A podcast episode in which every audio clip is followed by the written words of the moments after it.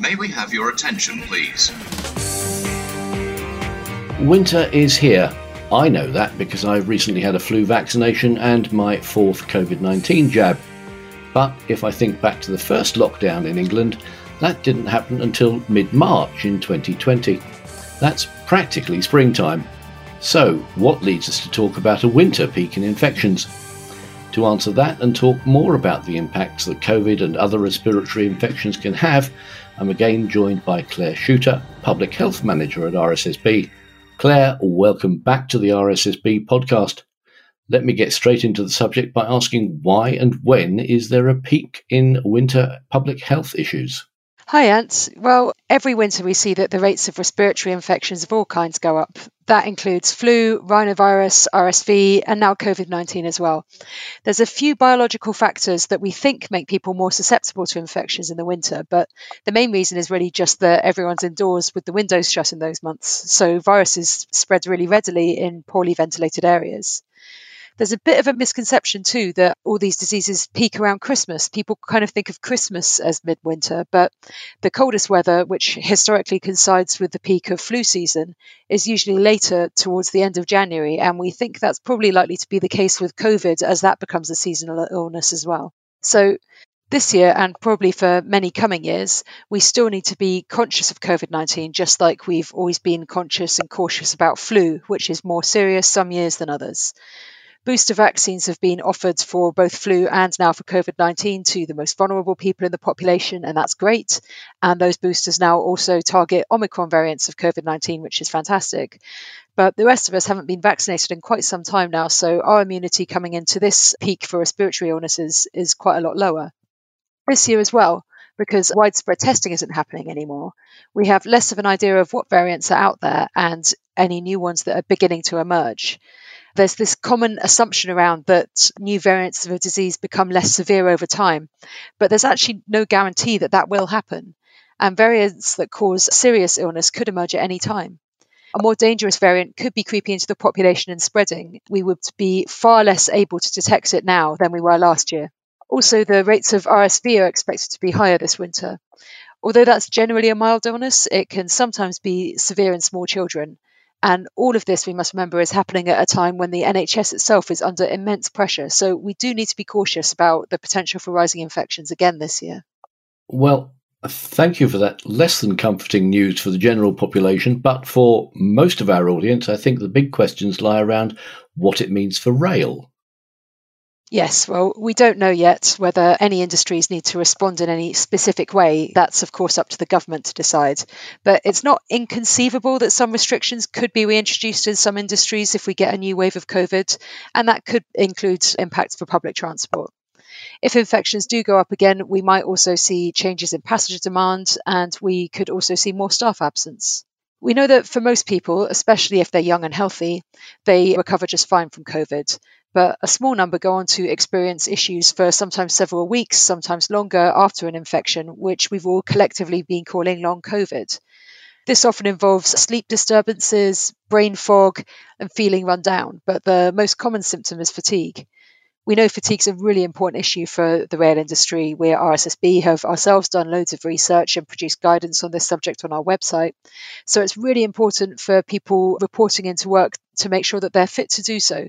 And if they're experiencing unusual levels of fatigue following a COVID infection, they should be reporting that to their manager, and those people should be making a plan together for how to move forward there's a lot of reasons to continue being cautious about COVID this winter. So, on top of that, if you're sick, stay home so you don't infect other people. Make sure you're registered with a GP. Be aware of what vaccines are available to you. And more generally, keep yourself in good health with uh, diet and exercise as much as you're able to, to make sure that you're just generally in good health.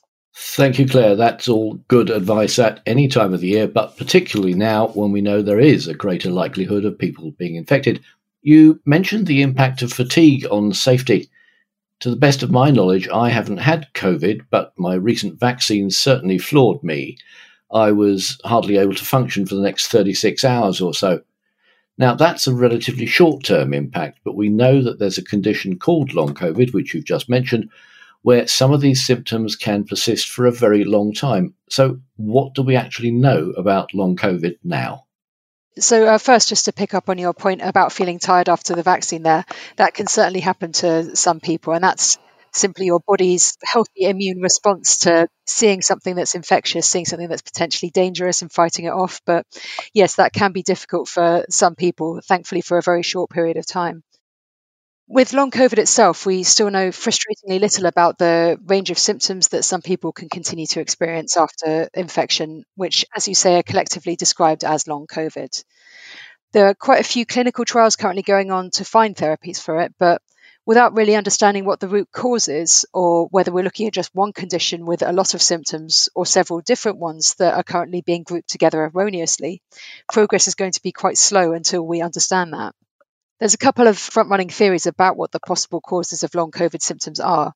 Some evidence suggests that in some people, fragments of the virus remain in the body, and in those people, it keeps triggering their immune system. And it's like your fatigue after getting vaccinated again. It causes inflammation and fatigue because your body is constantly in a state of attempting to fight off something, even though those bits of virus are inactive. Another school of thought is that COVID causes microscopic blood clots, which obstruct some oxygen flow to some tissues. It could also be causing damage in the gut that we haven't been able to detect very well yet. And each of these theories could be true. It could be that these are causing different subsets of the symptoms that we call long COVID, and that those may affect different people and they might need different drugs to treat them. So it's really challenging, but the thinking is evolving and research is moving forward. The good news is that most people do seem to get better over time, but for now, the best thing we can do is be informed about long COVID and how we can support people who are experiencing it. Okay, so we're some time from fully understanding what long COVID actually is and being able to treat it. What things do we need to keep in mind until then? What we need to keep in mind is that anyone can get long COVID. We tend to see it more in people who've experienced severe disease and in people over 65 and in women. However, there are plenty of cases of long COVID among young, healthy men as well, and even among people who've had asymptomatic infections, which buck that trend. So it really is a disease that can impact anyone. If you think you're experiencing long COVID, see a doctor who can advise you on how to proceed. They might be able to prescribe treatments that can alleviate some of the symptoms, and they can refer you to the brilliant NHS Long COVID Treatment Plan app, which personalizes ways that you can help yourself recover as efficiently as possible. The Health and Safety Executive and also the Society for Occupational Medicine have some back to work guidance for the use of employers and employees around long COVID. The HSE guidance reaffirms the fact that in these circumstances, continuing to work is generally quite helpful for the person experiencing long COVID symptoms. But for a while, employers and employees may need to make some temporary adaptations to the work that that person is doing that are in line with that individual's capabilities.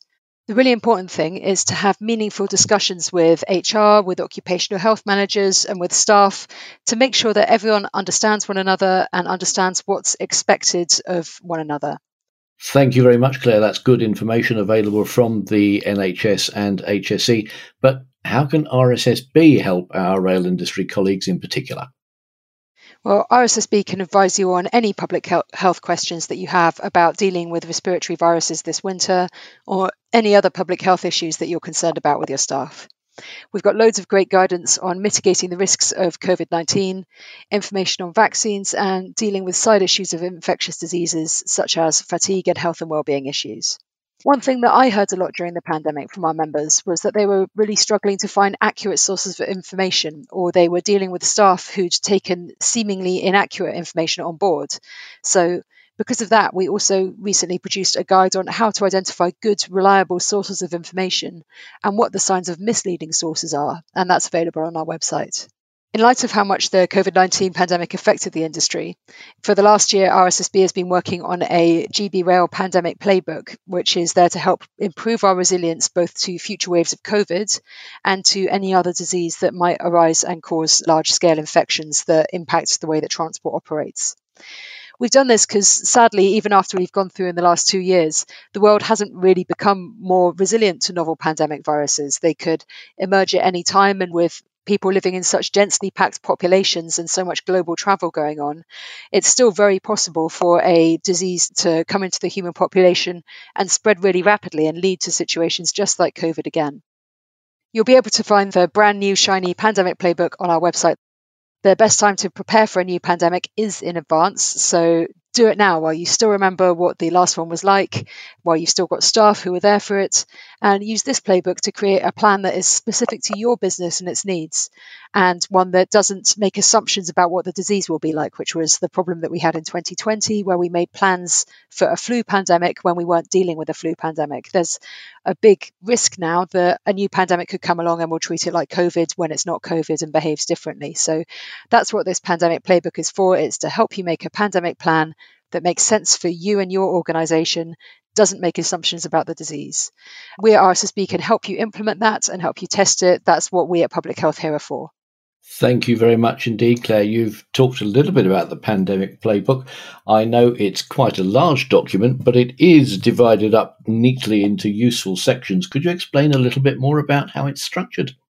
Yes, absolutely. So the playbook takes its structure from the way that the World Health Organization, the WHO, structures the advice that it gives to governments for dealing with pandemics on a national level. And naturally, at that level, there's also different people dealing with different aspects of the pandemic. And in Rail, it's very similar. So we've divided it into sections for planning and coordination around before, during, and after a pandemic for the same periods, how to assess information, how to monitor the situation, around communicating about it to your staff, to your customers, to the public, around maintaining staff health and well-being, and other elements like that. So it divides it into different all the huge number of actions you may need to take into different realms of activity, which will help people make their responses in a more structured way in the event of a pandemic happening.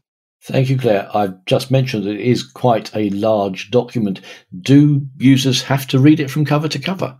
No, absolutely not. Only people who are very interested in diseases like me or are very involved in strategic planning might be interested in doing that.